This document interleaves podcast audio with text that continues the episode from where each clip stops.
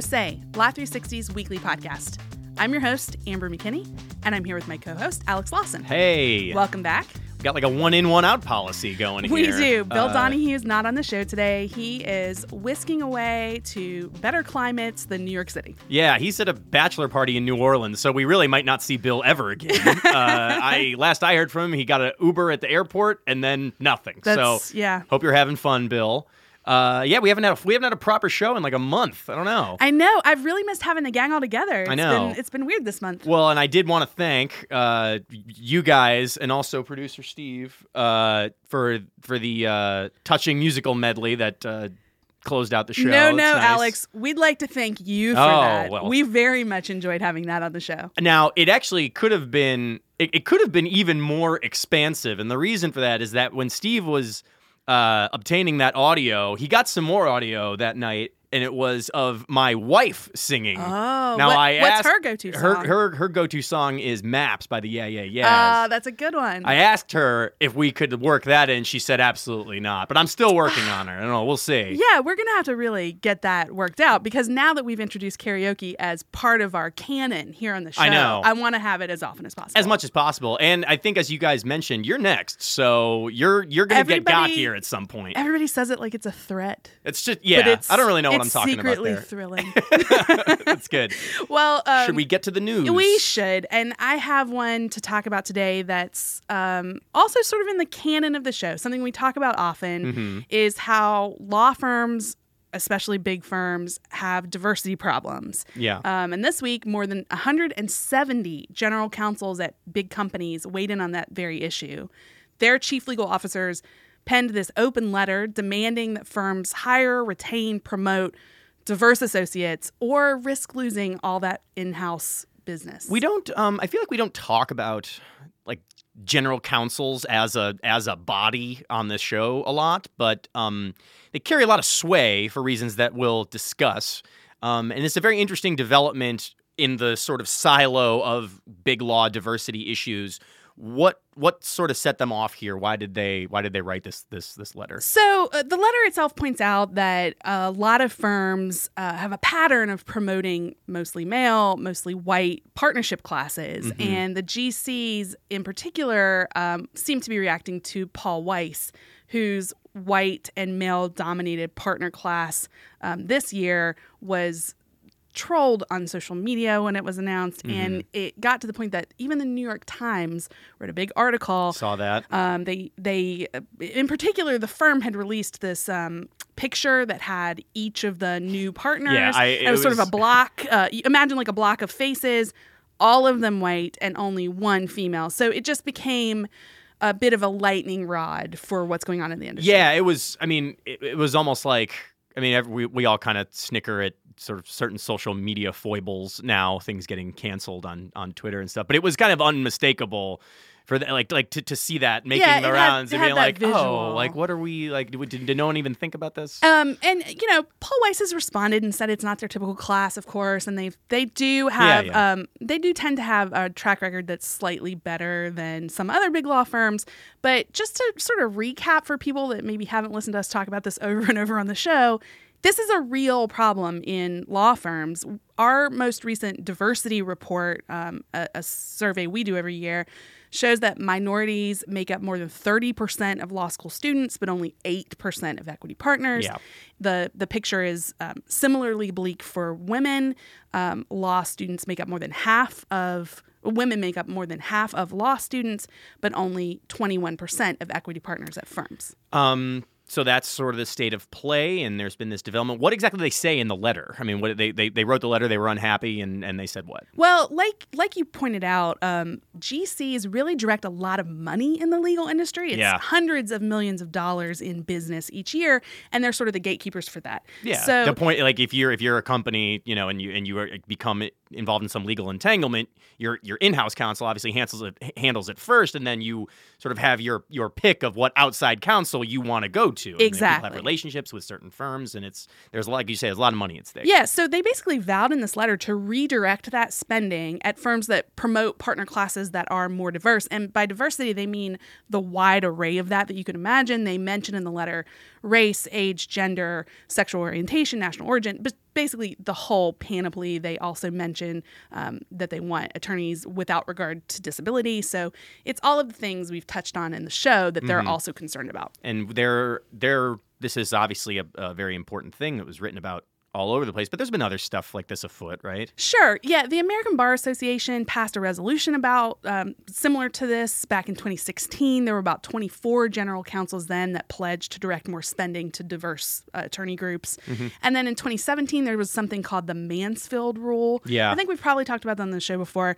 That's um, a way to measure if firms have affirmatively considered women and attorneys of color Mm-hmm. as at least 30% of the pool of people they're thinking about for leadership roles, equity partner promotions, that kind of stuff. Yeah.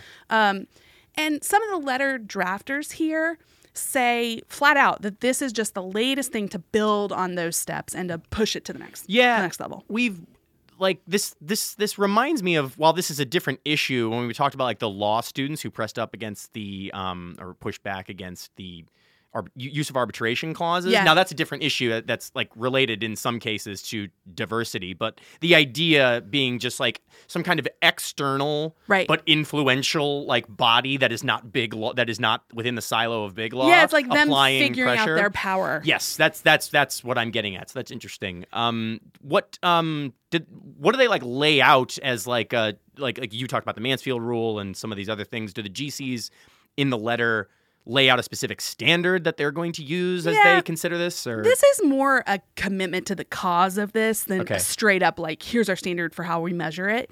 Um, which isn't really how that diver- diversity is supposed to work anyway, as we've as true. we've mentioned. Like it's not some you know check like there's not some magic number of women Right. partners you have to have, but you have to consider it sort of holistically. Yeah, so all of the GCs that have signed on to this letter say they're going to weigh diversity in how they spend legal dollars. Um, Mm-hmm. But there's just, like you said, not one set approach. So some might view a firm's efforts in the area of diversity as like the sole factor they're going to consider about whether or not they they staff with them. Right. But others are just going to use it as as one of the aspects and the things they consider. So we are going to have to see how this plays out. But the fact that it was 170 GCs all agreeing to this really is a push in the right direction here. For our next news story this week, there was a pretty monumental development in what has quickly become something of a Cold War between the United States government and Chinese telecom company Huawei. Oh, I totally want to talk about this one because this hits on a bunch of areas that I've had my my foot in here at Law 360 over Right. the years. It's got telecom, it's got trade, it's got IP. IP, it's it's all the ones I like talking about. Mm-hmm. Right. So tell me more about what's going on. Well, in case you hadn't been closely paying attention to this, Huawei has basically been positioned as like the definitive sort of existential threat to US economic dominance for the better part of a decade. There's been lawmakers and officials who have warned like they are basically getting a foothold in the next wave of emerging telecommunications, which is a, which is a security risk and an economic risk. Um, and this week, that all kind of came or began to come to a head with a pair of indictments against Huawei um, by two federal juries or uh, federal grand juries, excuse me, um, that dealt with alleged IP theft and trade secret theft against T-Mobile, and also uh, Huawei's concealing of its dealings with Iran in violation of U.S. sanctions. It's coming from all sides I know. of them. I mean, it's Iran and also T-Mobile, big U.S. company. Everybody Right. knows. In, in case you don't know Huawei, I mean, everybody knows T-Mobile in America. Right. So tell us more about the charges. Yeah, let's get to the charges. Like I said, it came from two different grand juries. The first one um, was in Seattle, um, and that indictment basically charged the company with stealing technology from T-Mobile, um, and specifically uh, T-Mobile's phone testing robot, which is called Tappy. It's called Tappy. This is actually a That's really great. interesting one. There's like other stuff to talk about, and you should definitely read the story and read the indictment. There's like a zany,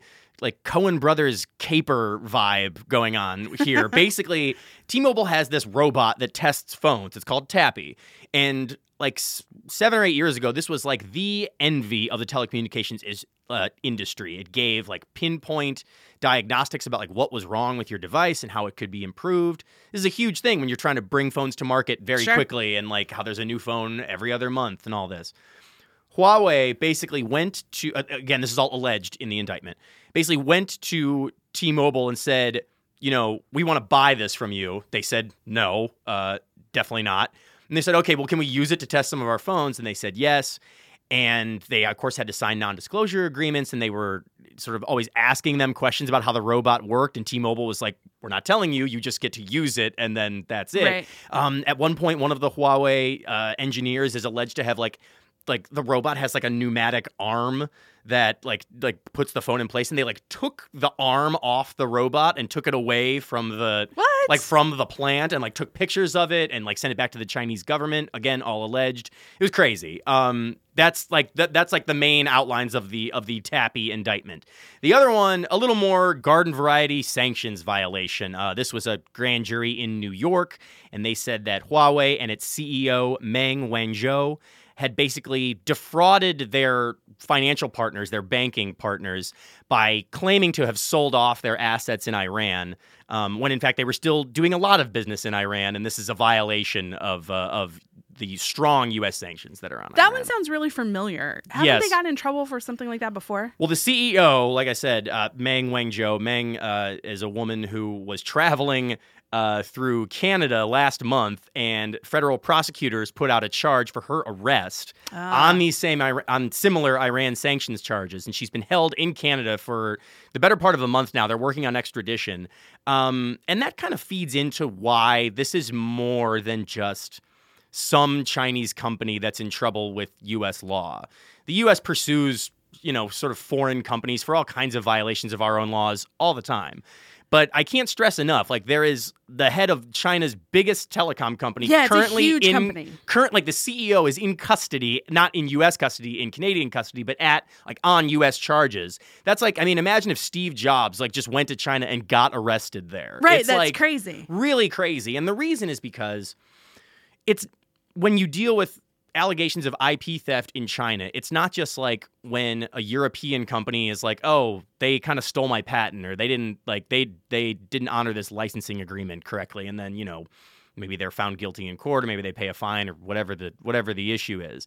Because of the Chinese government's heavy influence in its economy, this is all like a proxy war, not just for these individual companies who are competing, but like the future of the nation, like of Yeah. the US and China relationship as it stands now, which of course has been extremely fraught for a long time and especially in the last couple of years of the Well, Trump administration. and especially as it relates to how they handle IP and trade secrets and these related issues. I mean, as our trade reporter, you've written extensively about how Trump has made a real issue of how the Chinese are handling um, issues of IP. Yeah, and I mean the Obama administration, even the Bush administration prior, definitely flexed some level of enforcement muscles against China, but it was almost always sort of just a secondary effort to a more like diplomatic kind of thing where Right. it's like okay we have these problems and we should like talk about how to solve them rather than just like you know whacking you with like federal indictments and doing all that stuff. And this hap- these this that has changed. The Trump administration is leaning on that much more. It's sort of uh, enforcing laws first and kind of asking questions later about you know thinking about what the implications are for the U.S. China relationship. Yeah, it seems like they really weren't thinking much about the broader relationship because didn't we just have a Chinese delegation in the U.S.? Yeah, well, these these indictments came down just mere days before Chinese officials arrived in Washington in the middle of this week. They're actually wrapping up today, Thursday, as we're recording for these trade talks that uh, that, that the Trump administration has undertaken. That's a whole other thing, which uh, centers a lot around the United States trying to change Chinese IP rules and Right. technology transfer rules. Um, and that kind of stuff can be boring um, and um, often doesn't involve it involves policy changes. It doesn't involve u.s criminal proceedings Yeah, this is a really weird specific backdrop. companies. Um, but by all accounts it did come up this week probably will continue to come up especially if this huawei ceo gets extradited to the us and is like on trial here for criminal charges. Um, the stakes are extremely high. There's sort of a race to be the have have dominance over the 5g wireless network um, and there are like manifold implications uh, for what's going on here, and these indictments uh, appear to just be the tip of the iceberg.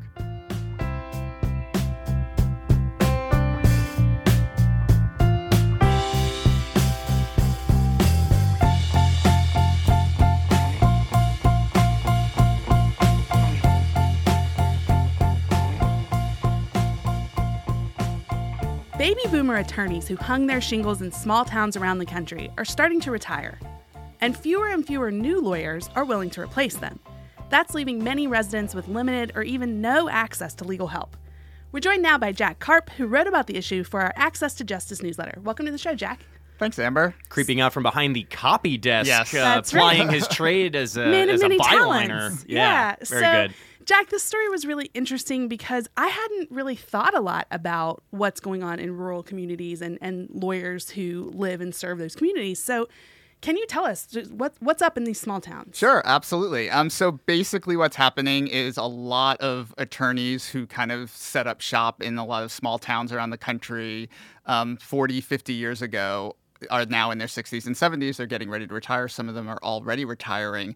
And new, younger attorneys do not want to go to those areas to replace them. You know, their new attorneys are all clumping in major urban areas. And so these rural areas are coming to a point where there's just no attorneys in some places and some people have to drive hundreds of miles just to get you know a will or a deed drawn up Yeah. um, yeah so there's just very few if any lawyers in a lot of these places That kind of reminds me of you hear this sometimes um, the term food deserts when they're talking about like a neighborhood with no supermarket. Yeah. Is it like that Yes, only for lawyers? exactly. Actually, the term that I heard a lot when I was researching the story that I really love is the silver tsunami. Oh, because of all the retirement. Exactly. Sure. right. Well, it's it's just like you you made the reference to you know to grocery stores or a lack of like you know sophisticated food channels, but like there is a thread in your story that's just sort of like the, the world has its problems and this country has its problems but like mostly like the service economy now is very much engineered for stuff to like for stuff like this to not happen the idea of just like if you need a service like it's usually pretty easy for you to get it Right. and the idea that there are you know sort of not insignificant patches like wide patches of land where like they're, they're- like the legal profession as we know it just like doesn't exist is really wild is really interesting story Well, can you tell us how bad it is? I mean, are there any statistics about you know how how this dearth of lawyers is playing out? Absolutely. So, um, one of the statistics I love that I think encompasses kind of the whole issue is that um, t- so 20% of Americans, about give or take, live in what we would call rural areas in the country, but only 2% of lawyers practice in those areas. Oh, Wow. yeah, and there that's are, a big gap. That is a big gap. And there's places like Nebraska that currently have 11 counties with zero lawyers in them. and you talked to a lot of the lawyers who are sort of like the, the last guard of, of, of whatever sort of like legal uh, assemblage is in place there.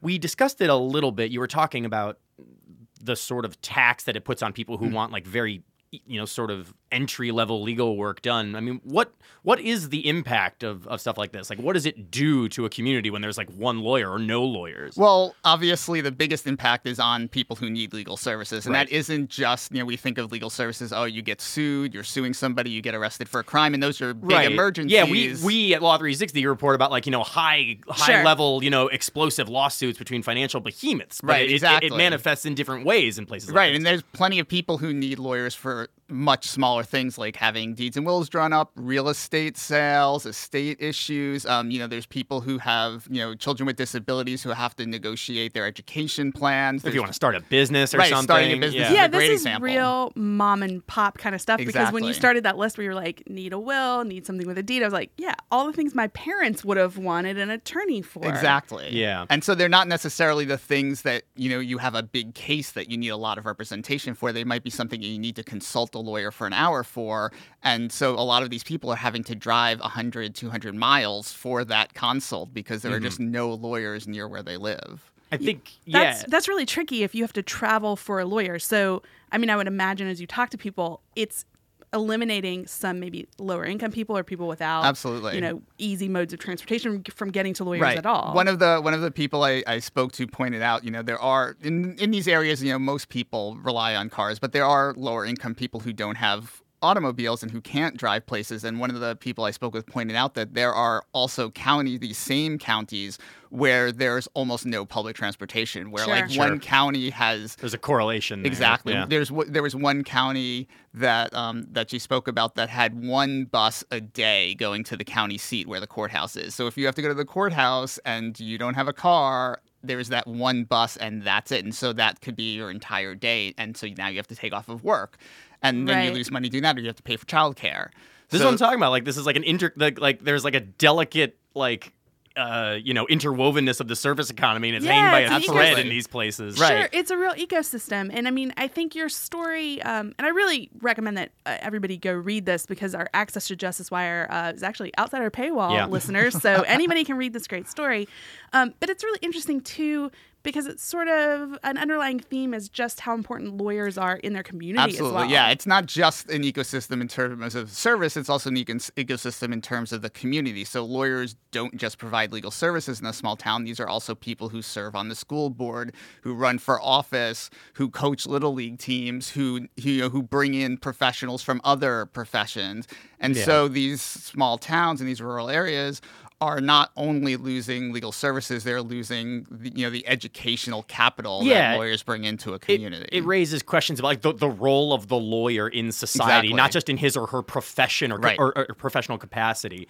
Um, I think we should talk. I mean, you've you've ably laid out what the picture is. I think we should talk about um, the things people told you about why this is happening. I mean, there is a sort of coastal drift happening in the nation writ large. I mean, I can say, as a person who went to law school, I'm from West Virginia, small state, lots Yeah. of rural areas, but I ended up going to law school in a bigger city Absolutely. and never went back. Right. So the- that's at least the start of the problem. Exactly, and I think. think there's two huge reasons for that, and there's you know smaller reasons that are encompassed by those two. But the first one is student debt. Yeah. you know, a lot of law school students are graduating with these ridiculously huge amounts of student debt. I know a lot about that, guys. I, I, I, I'm sure you do. and because of that debt, they feel almost compelled to go to work for these large corporate law firms that will pay them a good, solid salary as opposed to going out into what we would call the middle of nowhere and setting up their own shop or working for a small rural practice where you have kind of the vicissitudes of working your own thing it's a lot about you know worrying about how am I going to pay these student loan bills if I move to a rural area. Yeah. Sure, because I'm sure in these rural areas, you're either working at a really s- very tiny firm with maybe one or two other Right. lawyers, or you might be going out on your own. Exactly. So- and going out on your own has its own huge Right. uh, And that- entry barrier. And that was, you know, another kind of smaller subset of that issue that I heard from a few people is there's also a lack of mentorship in these areas. Yeah. You know, you're setting up your own shop, you don't have other older attorneys. You need at least guide two you. lawyers for a mentor mentee Exactly. relationship Yes. to take root, and it sounds like that's a big ask in for some, of these, situations. counties, yeah. Um, yeah, so if you have all this debt, I mean, it does make some logical sense that you're like, "Ah, I got to go with the safe bet. Absolutely. I got to Well, stay in a city and where I- I, know I can pay this off. Yeah, I, I feel like I bring this up a lot on the show, but if you squint hard enough here, you can see the outlines of another millennials killed the rural lawyer story, and the answer as to why. And all uh, like like we're saying, is all of all of those stories is always about the crushing student debt. Right, Although I suppose a lot of the people graduating law school now probably aren't millennials anymore. But Yeah, it's but, but but I bring that up Yeah. only to say it is a universal problem. It's just manifesting here Yeah. in the legal industry. I mean- the, and the other part of it is kind of what you were saying about this kind of coastal drift. That's the other part of the equation. Is it's it's I think it's mainly student debt, but it's definitely not only student debt. There are also cultural issues around people like Amber, you know, Sure. don't want to move back to rural areas after they go away for school. There are more jobs in urban areas. Yeah. There are more cultural, you know, things in urban areas. There are more people of their age bracket in urban areas. I think one of the things I also heard a lot from you know new attorneys who thought about going to rural areas um, often didn't because either they were concerned how am i ever going to meet a partner if i move to a small town or if they already had a partner how is my partner ever going to find a job in a small town Yeah, you had one of my very favorite quotes. It's in the story. Um, you talked to a guy, Phil Garland, who is an attorney in Iowa, and he was talking about uh, offering uh, a a law student who was working at his clerk, uh, working as his clerk, a job, and then and then he told you this is a quote from your story. She fell in love with a microbiologist, and we didn't have any openings at Subway or Hardee's for a microbiologist, so she didn't come here. um, which which is one of my favorites too yeah, I mean, it's just it's just a different manifestation of the the sort of awkward fit of some of these places for you know people who are entering the workforce now. Um, it's just interesting to read. about. absolutely yeah So, I mean, I feel like we're painting a really sad portrait for the for big parts of the country. Um, what are people doing to fix this? I mean, other people must have realized this right. is a big oh, absolutely. Yeah. I mean, and to be honest, like it's these older lawyers who are retiring who kind of are, you know, at the top, top tiers of the state bar associations who are kind of leading the charge on dealing with these issues. It's mostly the state bar associations in some law schools in rural areas as well. But what some of these um, states are doing, South Dakota is kind of one of the leaders in this field right now. Which makes Um, sense because they've got, uh, I'm sure, a lot of areas Yeah. that have I mean, I think only a few I think South. Dakota. It's a big may- state, as it turns out. I think it may be considered the most rural state in the country. Don't don't quote me on that, but I think it might be. Um, so what they started doing is um, operating this program where they're offering new lawyers a certain amount of money each year for five years if those lawyers are willing to practice and live in rural communities for five years. So I, th- I think it's twelve thousand five hundred dollars per year. So over five years, that's a large chunk of change that is designated for helping you pay off your student loans. Yeah, that does sort of offset what we were talking about that nervousness about how will I pay Exactly. back these So loans you while I'm getting myself established. You know you have at least like a minimum floor that you're mm-hmm. going to Right. get that will help you know pay off some of these loans and so you're not as worried about you know the ups and downs of running a small practice in a small town. Are other states doing things that aren't just pushing some money at the problem? yeah. I mean that that's definitely the South Dakota is definitely doing the money thing. um, what what a lot of other states like Iowa, where f- the, Phil Garland, who you Yeah. mentioned, is from, and Nebraska are they're what they're working on is trying to in- introduce law students to the idea of rural practice. So um, you know Iowa is running this program where they orchestrate meet and greets. Um, they actually called it. They mo- they said they modeled it after speed dating.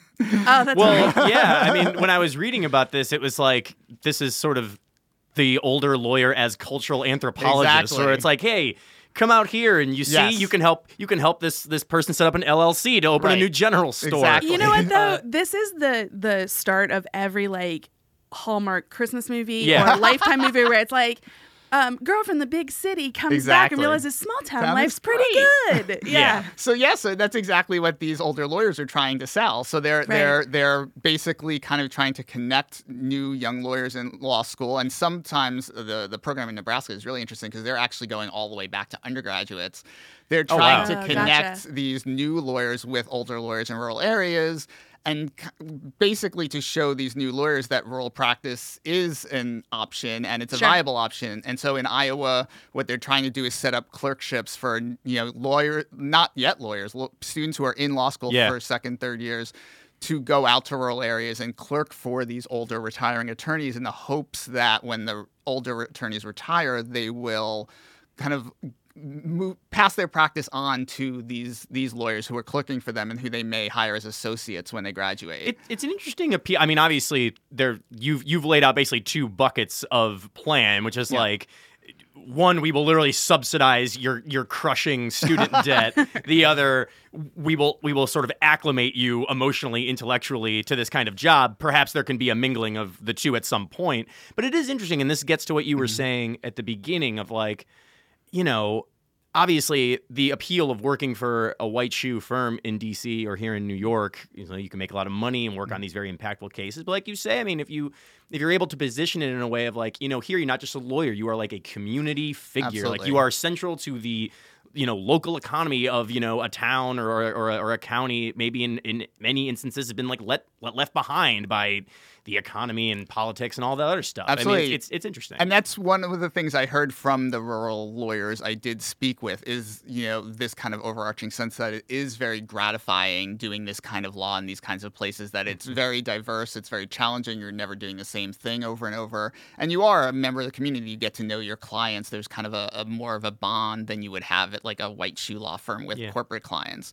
Um, but to talk about, you know, you had said um, about those two kind of buckets overlapping. Yeah. They are overlapping in Nebraska, which I Oh, think is okay. really interesting, which is their program. What they're doing there is they are offering free undergraduate college to undergraduate students as well as automatic admission to Nebraska College of Law, Oh, you know, wow. as long as they keep a certain GPA and LSAT scores, in exchange for the promise that when they graduate law school, they will go to these rural areas and practice in those areas. I've loved talking about this with you, Jack, but um, I got to keep my mom away from this podcast. She is so going to want me to move home now. Uh, thanks for being with us. You're very welcome, guys.